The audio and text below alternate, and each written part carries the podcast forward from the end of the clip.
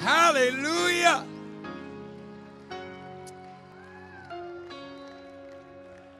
Hallelujah. You know, it's interesting.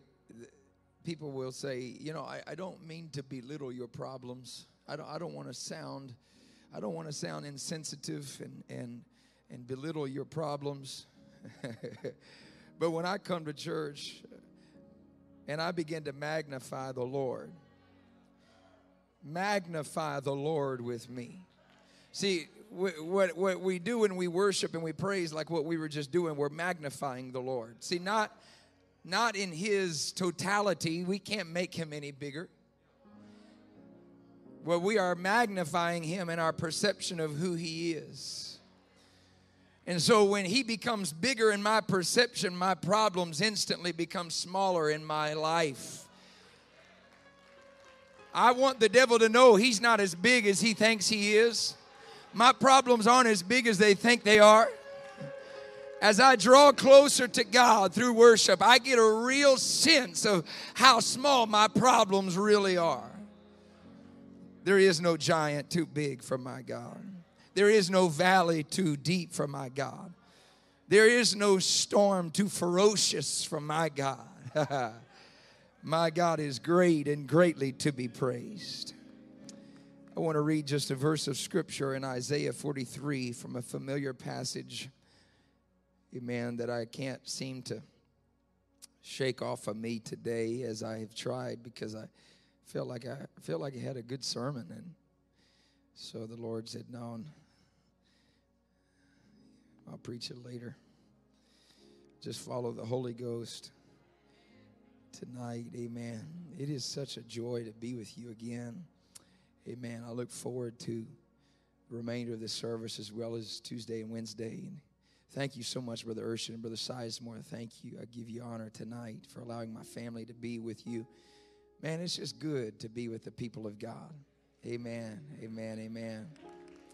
And I give honor to, real quick, the first ladies here, Sister Urshan and Sister Sizemore. They are amazing apostolic women of God. Amen. I give honor to them. Amen, amen, amen. In Isaiah 43, because I know you're ready to sit down, so I'll just read one verse, verse 19. It's a very familiar verse. I feel it in my spirit here tonight. God is speaking through the prophet Isaiah, and he tells him, behold, I will. Somebody say, he will. Yeah, he will. When God says, I will, there is nothing that can stop him from doing what he's going to do. I will do a new thing. Somebody say, now. Now it shall spring forth. Shall you not know it? I will even make a way in the wilderness and rivers in the desert. Talked to you yesterday about looking unto Jesus, and I brought up that old song, look what the Lord has done. I just going to use the title tonight, I guess. And I'm going to preach to you on the subject, look what the Lord is doing. Look what the Lord is doing. Would you just close your eyes? And as you close your eyes, would you, and somehow in the mind of faith, would you open the eyes of your spirit? And would you just pray with me and say, God, I want to see what you're doing. I want to see what you are doing. I want to hear what you are speaking. I want to know what you are doing in this hour in the name of Jesus Christ. Don't let me be left behind. Don't let me miss what you are doing in this hour. Don't let me be oblivious to what you are doing in this hour. I want to see it. I want to hear it. I want to be the vessel of your spirit in Jesus' name. Everybody with me say, in Jesus' name. You may be seated tonight in Jesus' name. Amen. The word variable means that something is subject to change.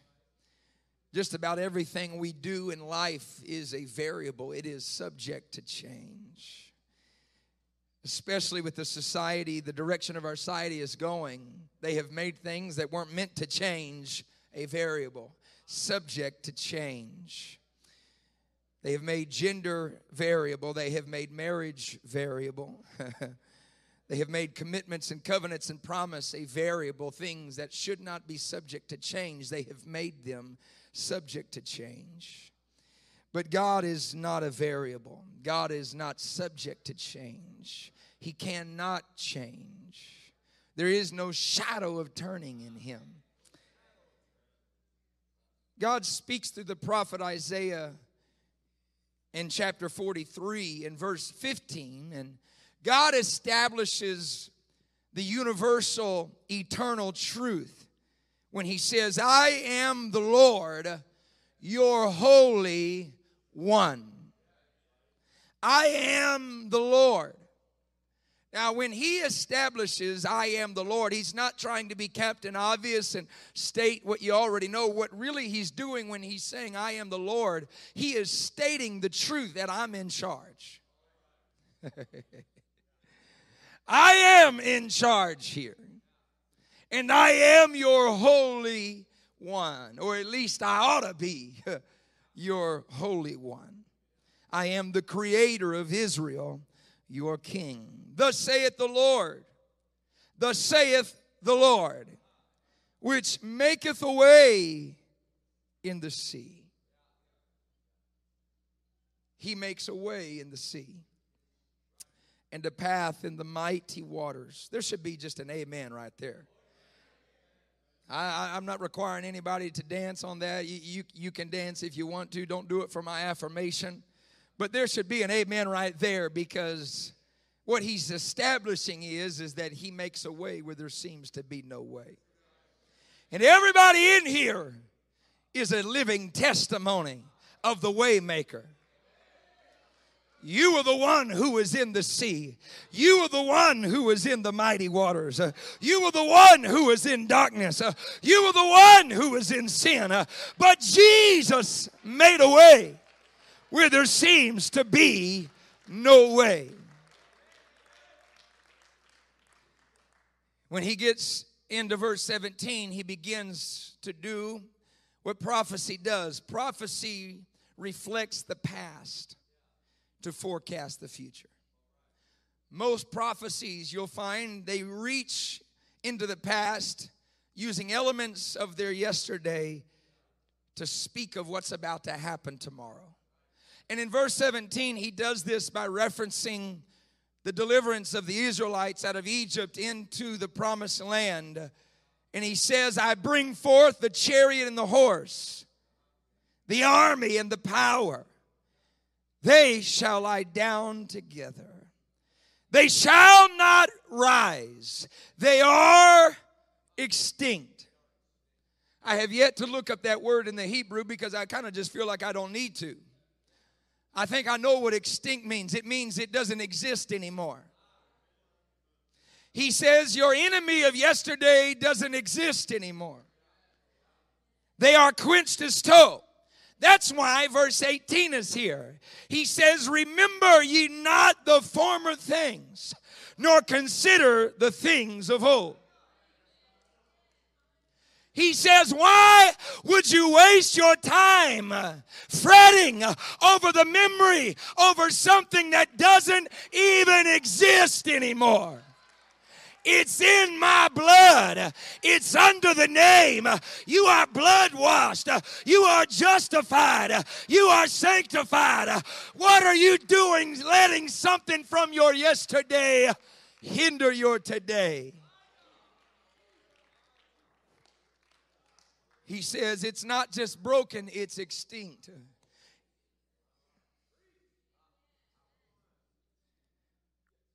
Then He says, behold, I will do a new thing, because it's not enough just to bring you out of your bondage. It's not enough just to destroy your enemy. It's not enough to bring you out of Egypt.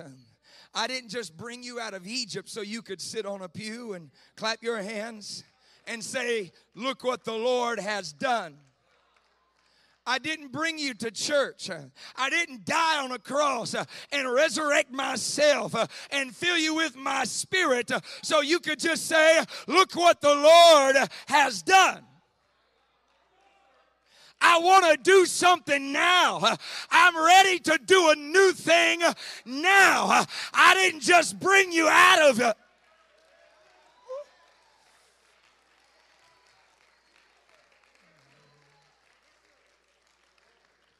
Have you ever realized that we as a people, we tend to have faith for yesterday and faith for tomorrow, but we forget about the faith for today. Now, I've got to be very careful. I'm going to be on thin eggshells, thin ice, eggshells, put them together. You got thin eggshells. I'm going to be on both right now, okay? Here's why. And so let me preface for about, let me give a 30-minute preface so I can give a 30-second statement and you won't throw me out on Monday night. I believe in the concept, the best is yet to come. Pastor said it yesterday, and I shouted with all of you. I believe in the concept, the best is yet to come. I love that concept that no matter what happens today, man, I could be slap out drunk in the Holy Ghost, have everything healed, delivered, set free, bills paid off, and all the rest, and still say the best is yet to come. Because Isaiah said, and of the increase of his government and peace, there shall be no end. So no matter how much water God gives you today, you can still say the best is yet to come. No matter how much anointing he pours upon you today, you can still say the best is yet to come. However, there it is. There's some people that use that concept in the wrong sense as a crutch, as a cop-out for why we can't have it today. Well, we can't have it today because it's yet to come. Well, we can't have the revival today because the latter rain's going to be tomorrow. We can't have it today because of... Yeah. Man, good revival, right? I just squashed everything that you've been believing. See, you remember Martha? Martha's brother had died, and Jesus shows up late. In fact, Jesus said, Lazarus is dead, and I'm glad. I'm glad I wasn't there. I'm glad I'm late. I'm glad I didn't show up 2 weeks ago with it when the diagnosis came, and I could have said, oh, he's diagnosed. No more. See, oh, man. What time is it? 7:59. Okay. Well, I'm on Central Time, so it's 6:59. So that gives me an extra hour. And my wife is from Portland, so that's 3 more hours. Man, I'm ready. I'm just walking in the Holy Ghost for a little bit, all right? Did you know that sometimes a repaired problem brings more revelation than a prevented problem?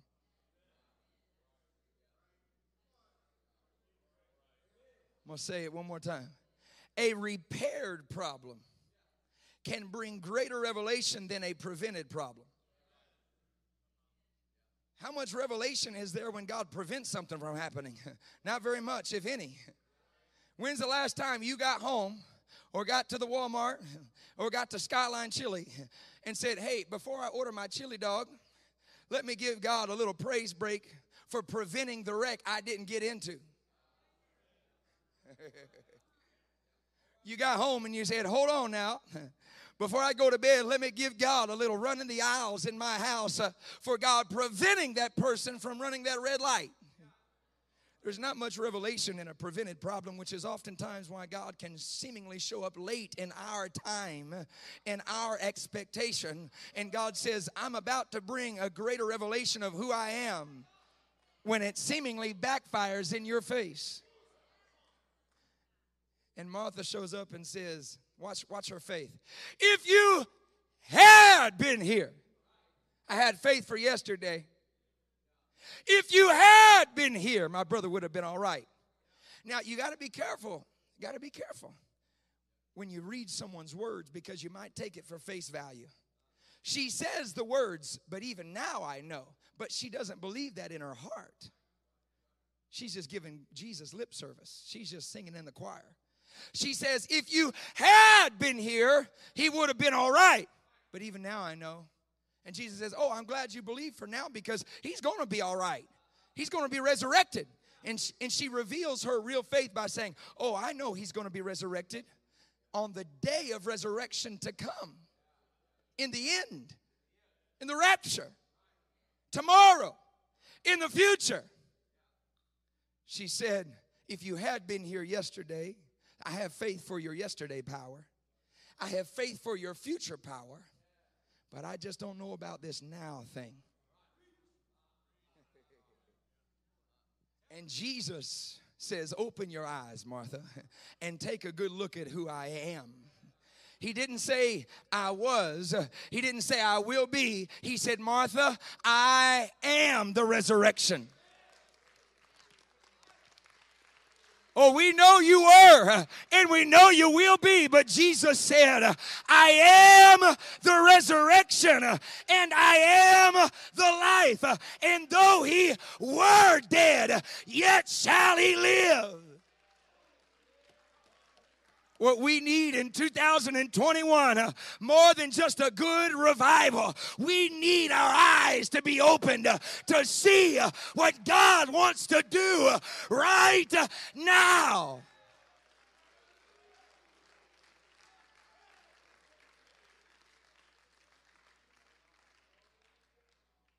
I don't know what I gave all of the media team. Brother Zach, where are you? Are you up there? Brother Zach, what, Creamsicle, what's your last name? Creamliner, Creamy. I'm sorry I didn't give you all these. I gave him more verses than he knows what to do with, and I'm probably going to use some I didn't give him. But in Romans chapter 4, Paul says in verse 17 that God spoke to Abraham, who was, Brother Urshan, he was Abram at this time, and he spoke to him, and he said, as it is written, watch what God said to Abram, who had no kids. Watch what he said to him. I have made thee a father of many nations. Sounds like a liar to me. He ain't got no kids. And the Bible, if you continue reading, it says that I have made you a father of many nations before him whom he believed, even God who quickeneth or makes alive the dead, and calleth those things which be not as though they were. If you did that, you'd be a liar. If I said it's snowing outside and it ain't snowing, I'm a liar. If I call those things that are as though they call those things that are not as though they were, I'd be a liar. But let every man be a liar and God be true. The Bible says here that he calleth those things which be not as though they were. Watch the response of Abram. He says, it says, who against hope, Abram, he believed in hope that he might become the father of many nations. Now, this is the difficulty. This is what, when Jesus, who is the King of Kings and the Lord of Lords, who sits on a throne outside of time, it's a little bit easier for him to say, this is what you are. See, there's a difference in the prophetic and the proleptic, okay? I learned this at your college, Brother Urshan. I went to Urshan Graduate School of Theology, and I spent 4 years getting a master's degree. Thank you for that degree. And I learned one thing, all right? There's a difference in the prophetic and the proleptic.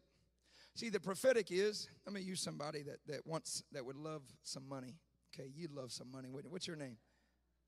Gavin. Would you like some money? Well, you got to pound it first, but don't leave me hanging. The guy that was about to give you a word here. See, if I were to prophesy to him and said, Gavin, how old are you now? 14. Gavin, I have a prophecy. When you are 18, you will have $1 million. You ain't going to run the house? No, just kidding. Stay right there. That's prophecy. Speaking of future things in the future tense, when that they will come to pass. Proleptic is speaking of future things as if they've already happened. You ready, Gavin? You have $1 million right now.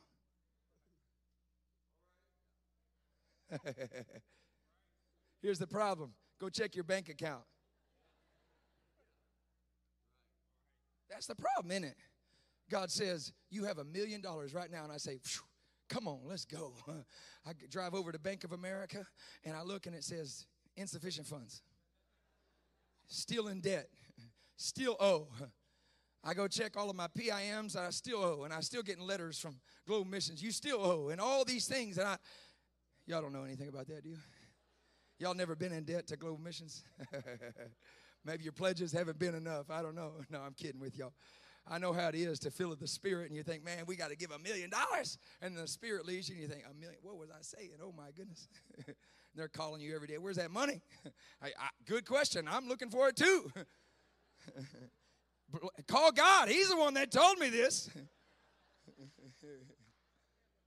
See, here's the problem. When God tells you what you are, and then you check yourself in the mirror.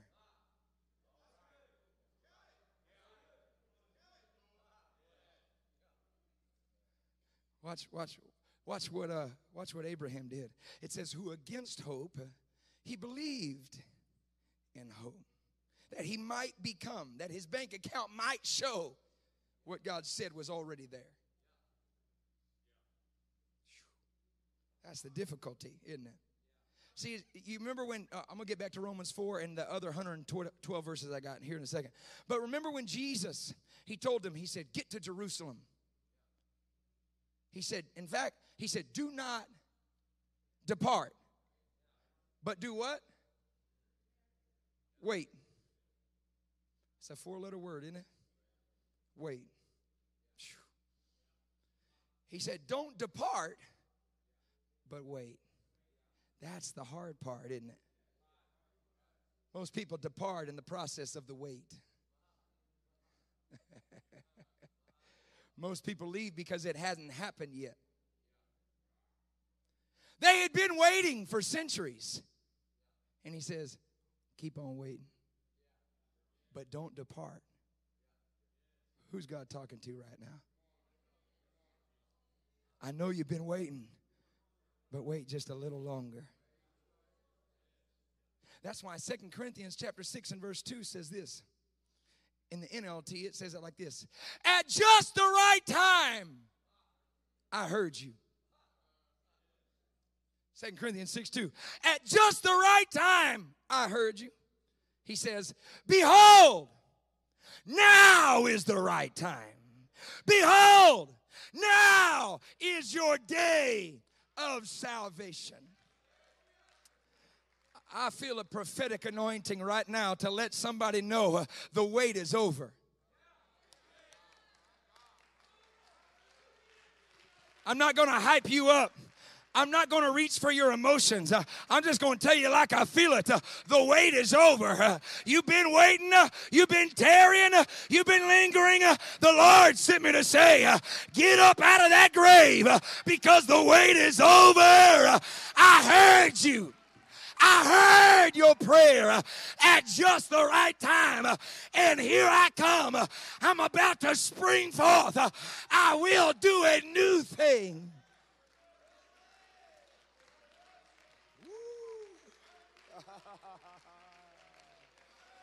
I want somebody just take a moment and lift up your hands. Pastor Urshan, Pastor Sizemore, I feel the anointing of God to just speak a prophetic word right now. It's happening right now. The thing that you've been waiting for, get ready. It's happening now. Open your eyes. Open your heart. Lift up your eyes and see the help. Right now, chains are broken. Right now, shackles are loosed. Right now, yokes of bondage are destroyed. Right now, walls of Jericho are coming down. Right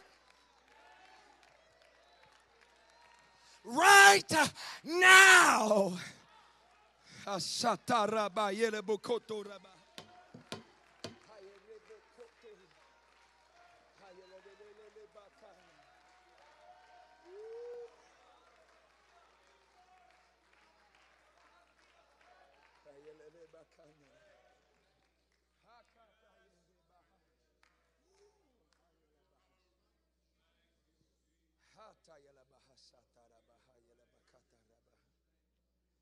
Well, all right, let's go a little further.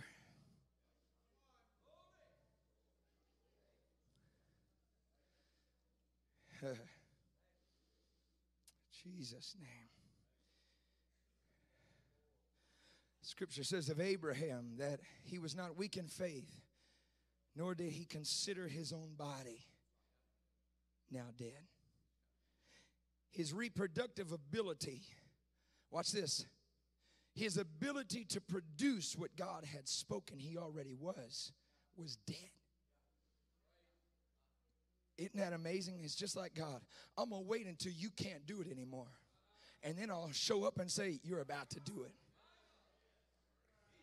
It says he considered his own body that was dead. He did not consider. In other words, he said, I ain't going to let my own body be my excuse. Nor the deadness of Sarah's womb.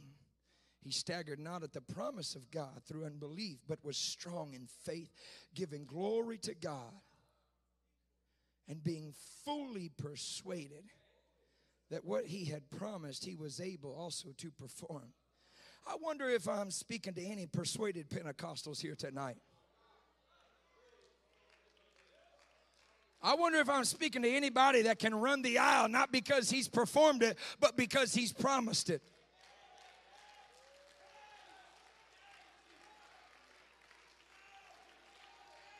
I wonder if there's anybody that can dance, not because I see it, but because he spoke it.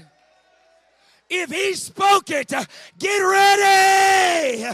If he promised it, get ready.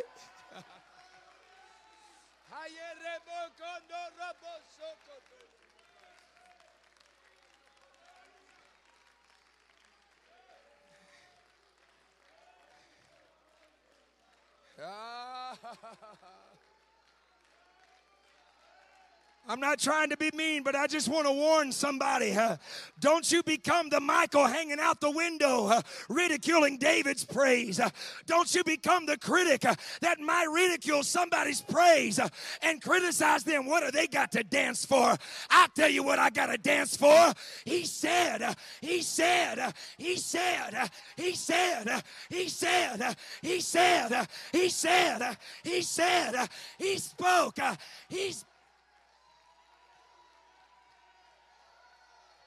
I got something to dance about because in the beginning was the Word, and the Word was with God, and the Word was God, and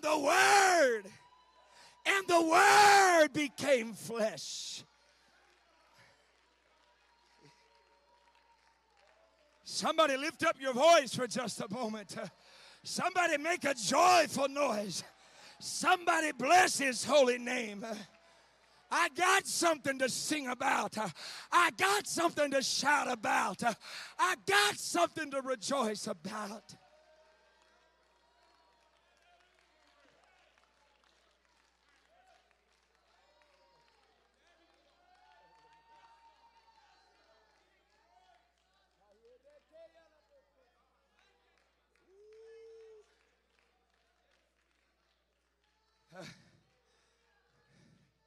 Brother Enos, I remember several years ago, right after I met you and your wife, 8 or 9 years ago, right after I met Brother and Sister Enos over in Austria, I went over to Nuremberg, Germany. Man, I could take a whole revival telling the stories that happened in Nuremberg that week. They hadn't seen, the pastor told me, he said, we haven't seen even one person come to the altar in nearly 10 years. Just come to the altar. When I showed up to the hotel, I'd never seen this before or after or since, something like this. When I showed up to the hotel, I knew there was something there greeting me. And it wasn't an angel, it was a fallen angel. I didn't see anything at first. And I went out to eat and I came back and I could feel it again. You ever walked into a place, you said, man, I'm not alone in this place. And I could feel it. So I opened my Bible, I got my phone, and I turned on some good Lee Stoneking preaching. I thought, that devil can't sit around with him preaching. And I opened my Bible, and he's preaching, and I'm praying and reading. I'm like, got the trifecta going, man. And literally, I just felt a whoosh. And when I felt that, I looked up, and I could see this demonic spirit manifesting himself at the foot of my bed. And he didn't say anything, but he was grinning from ear to ear, just going like this. And I don't know how, but I didn't hear him speak, but I knew what he was saying to me. And he was saying, you won't have revival here. I rule this city. I've been here longer than you. And it kind of just came to me, wait. If your superiority is about your time, I know one who's been here longer than you.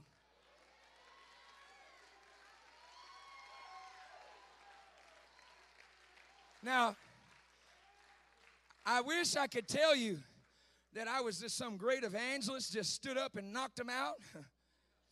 But I was scared. Oh, you go ahead and laugh at me. Macho men out there. I don't care how strong you are. You see a devil like that, you will jump out of your Scooby-Doo pajamas. You will come out of them grave clothes. Say, what in God's name? Oh, I'm tough now. Yeah, wait till you see something like this. So I stood up, and I went to do what I thought I was supposed to do, rebuke him. The Lord spoke to me and said, do not rebuke him. Do not rebuke him. For there's things in your heart that I have aught against you.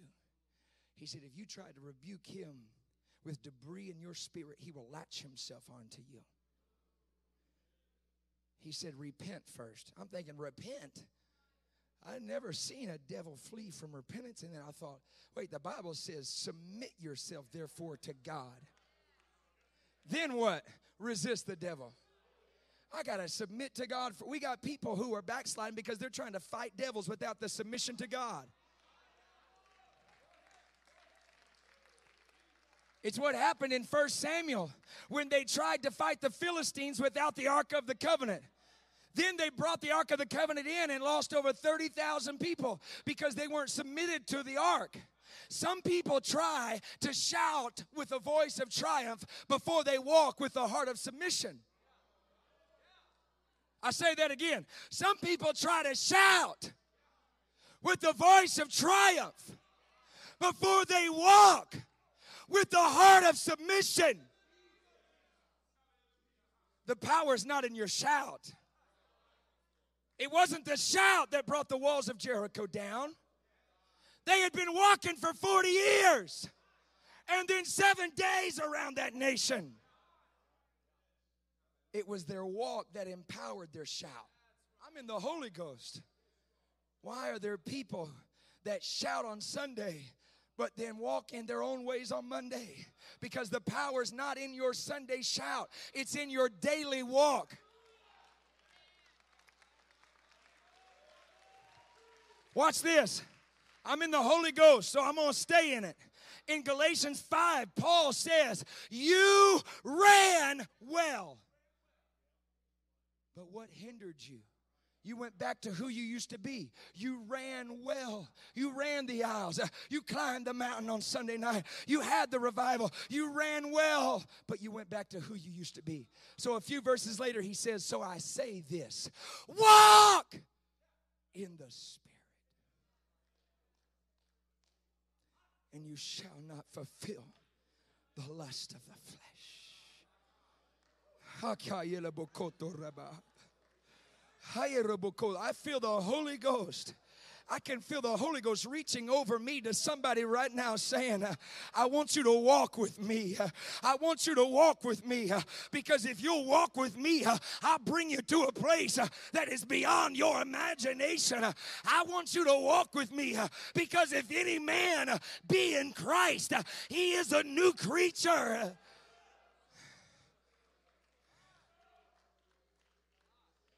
I didn't take but just a few moments, and I repented. I said, God, I don't know what's there. I don't have time to think through the encyclopedia of my failures.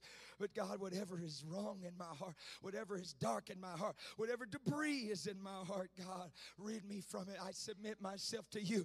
I repent of my sins, God. Make me clean again, God. And all of a sudden, I felt what Paul said to Timothy. I felt the Holy Ghost stir up in me. See, it's in that verse where he says, stir up the gift of God in you.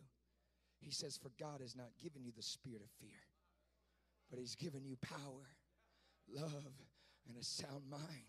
And when I repented for just a moment and I felt the Holy Ghost just go, all of a sudden the fear left. And I looked that demon right in the eyes and I said, get out of here. In Jesus' name, that thing just disappeared out of the room. And on that Sunday morning, we had nearly 20 people receive the baptism of the Holy Ghost with the evidence of speaking with other tongues.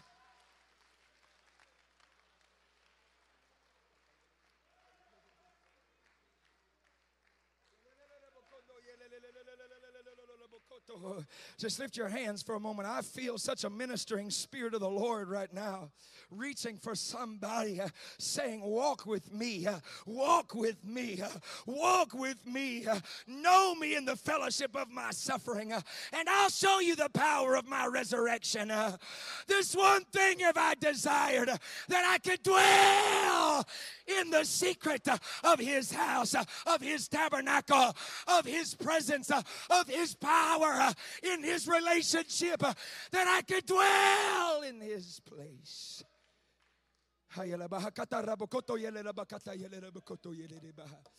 Come on, somebody just seek after him for a moment. I feel such a pressing in of the Holy Ghost.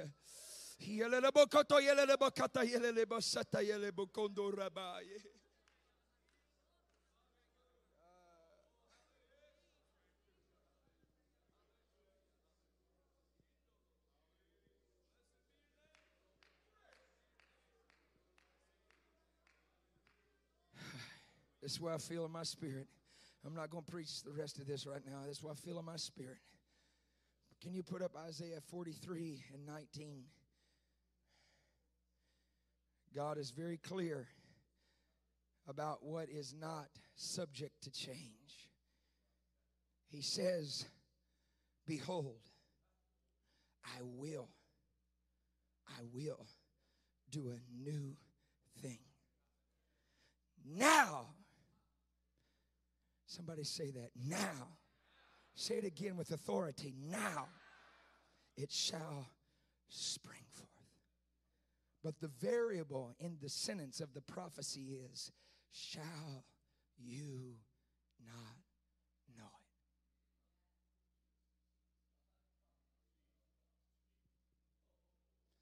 it? I will do it. The question is, will you see it? I will pour out my spirit upon all flesh. The question is, will you be my vessel that I can use to flow through? I will use your children to prophesy. I will give dreams to your elders. I will give visions to your young people. The question is, will you know it or not? Right now, I feel the love of Jesus reaching for somebody, saying, it's you I have chosen. It's you I have called. It's you I have plucked out of this world. For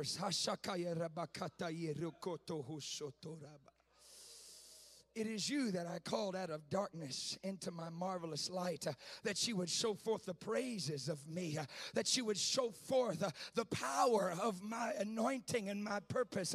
It is you that I brought from this world.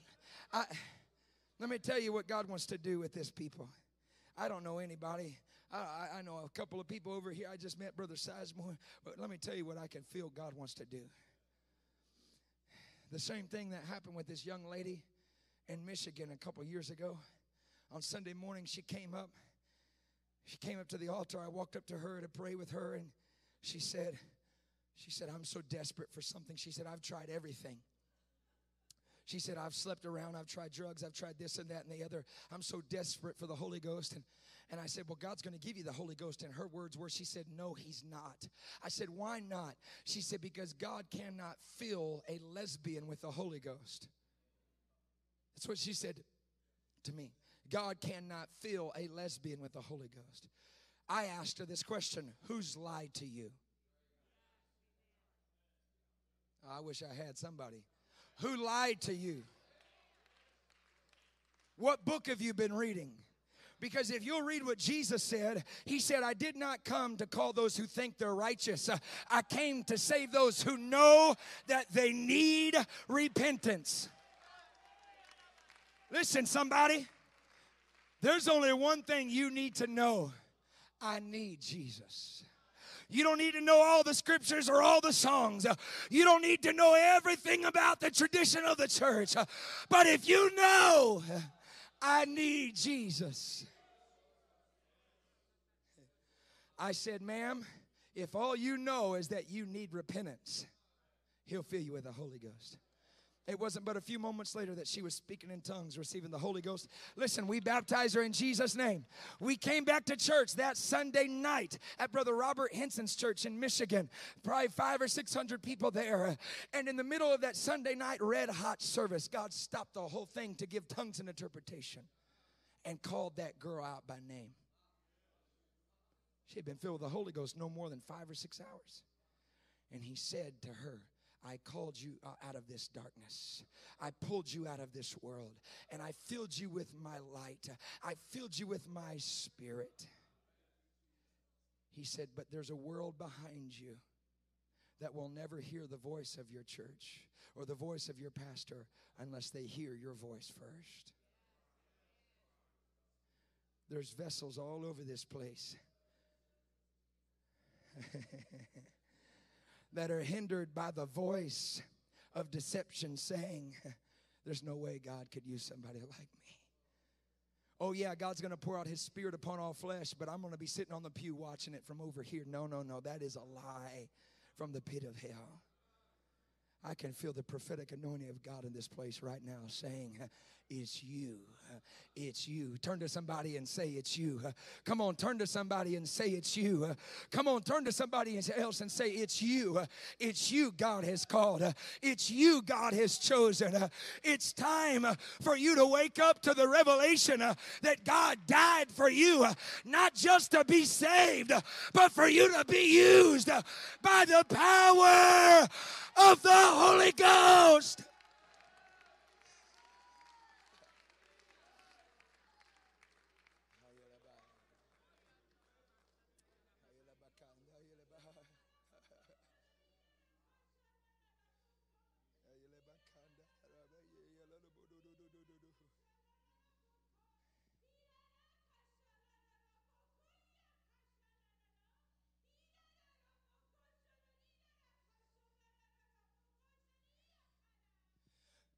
Do you want it? Do you really want it?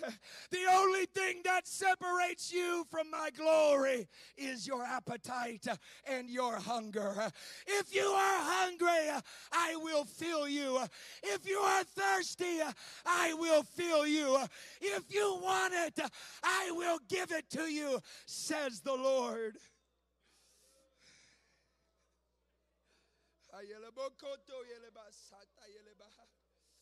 If you want it, I want you to move to this altar with hunger, with desperation, with thirst.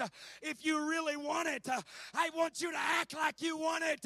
If you're desperately hungry, I want you to act like it. I want you to move. I want you to respond to the word of the Lord.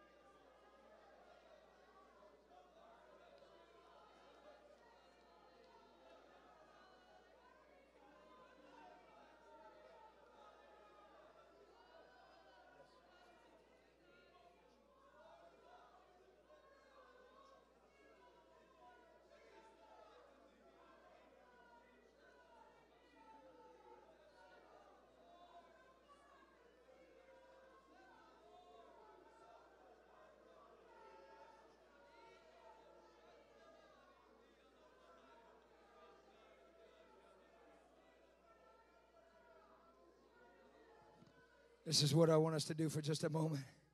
Jesus said, blessed are the, hang on just a moment.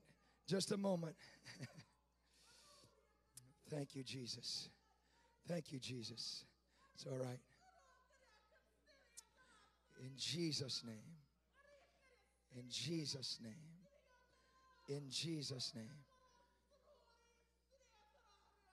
you, Jesus. Thank you, Jesus. Hallelujah. Praise God. Hallelujah. Hallelujah. Hallelujah.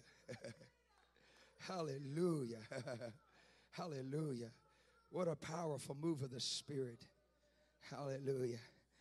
There are tongues for interpretation. There are tongues for spiritual warfare. There are tongues of intercession. There are even tongues of worship. What's happening right now is a tongue of worship going over this place. This is what I feel the Lord wants us to do right now. Would you just close your eyes for a moment? These are the words of Jesus. Jesus said, blessed are the pure in heart. Why? For they shall see God. Blessed are the pure in heart. What's their reward? They shall see God. They shall see God. They shall see. Get that in your spirit for just a moment. They shall see God. Others will inherit the earth. Others will inherit the kingdom. But they, the pure in heart, will see God. I feel that word right now on me. With every eye closed, we're going to pray for just a moment. As I was just walking this platform, I said, God, I feel such a victory of the miraculous about to explode in this church. I feel like we're about to see divine healing like we've never seen before. I feel that the gifts of the Spirit are about to spring up in vessels all over this congregation. It was happening just a moment ago. The gifts of the Spirit are going to come to life inside of some of you, many of you. Hallelujah.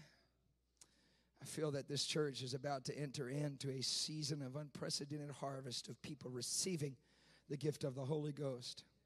Every eye is closed, nobody looking around. On Sunday morning, I felt very conflicted in my spirit because I so badly in my flesh, I wanted to bring people to the front that have never received the Holy Ghost and line them up shoulder to shoulder and pray specifically for them. And the Lord said no. He said, I so badly want to pour out my Spirit on the hunger of this church. God said, I don't want you to just distinguish those that have never received it. I'm going to pour it out on everybody in this church because there is hunger in this church. Every eye is closed. Nobody's looking around. But tonight, I feel the Lord telling me there's about to be a releasing of His Spirit. There's about to be a releasing of His power. There's about to be a releasing of divine healing. Of people receiving the gift of the Holy Ghost. There's about to be a harvest. And the Lord says, tell them what their pursuit needs to be is not for the miracle signs and wonders, but their pursuit needs to be for me. Tell them to take tonight and pray, God, search my heart. Search my heart and try me and see if there be any wicked thing in me. I want a pure heart so that I can see you. I don't want to see a bigger church. I don't want to see a great revival. I don't want to just see miracle signs and wonders. I want to see God. I want to see God. I want to see God. I want to see your glory. I want to see God. Would you right now just begin to pray, God, search my heart. Purify my heart.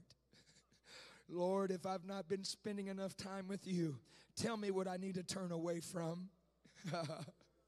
God, if I've not been spending enough time with you in prayer and fasting and reading the word, tell me, check my spirit, show me what I need to turn aside from, God. God, show me and I'll do it, Lord. I'm ready. I'm ready for you to purify my heart. I'm ready to see God. I want to see God. I'm in a dark hour, God. I'm going through a deep valley. I'm going through a terrible storm. I'm ready to see you walk upon the water. I want to see you, God.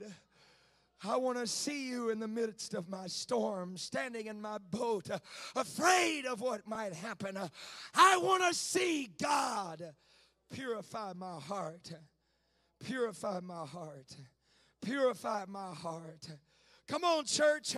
Let there be a spirit that makes intercession right now with groanings that cannot be uttered. Come on, pray in the Holy Ghost. Pray in the Holy Ghost. Pray in the Holy Ghost. Pray in the Holy Ghost. Come on, young men. Come on, young men. Come on, young ladies. Let the Spirit make intercession. It may have been a long time, but let the Spirit make intercession. Come on, ministers. Come on, leaders. Come on, worship singers. Come on, Sunday school teachers. Let the Spirit make intercession. Come on, prayer warriors. Come on, saints of God. Come on, elders. Let the Spirit make intercession with groanings.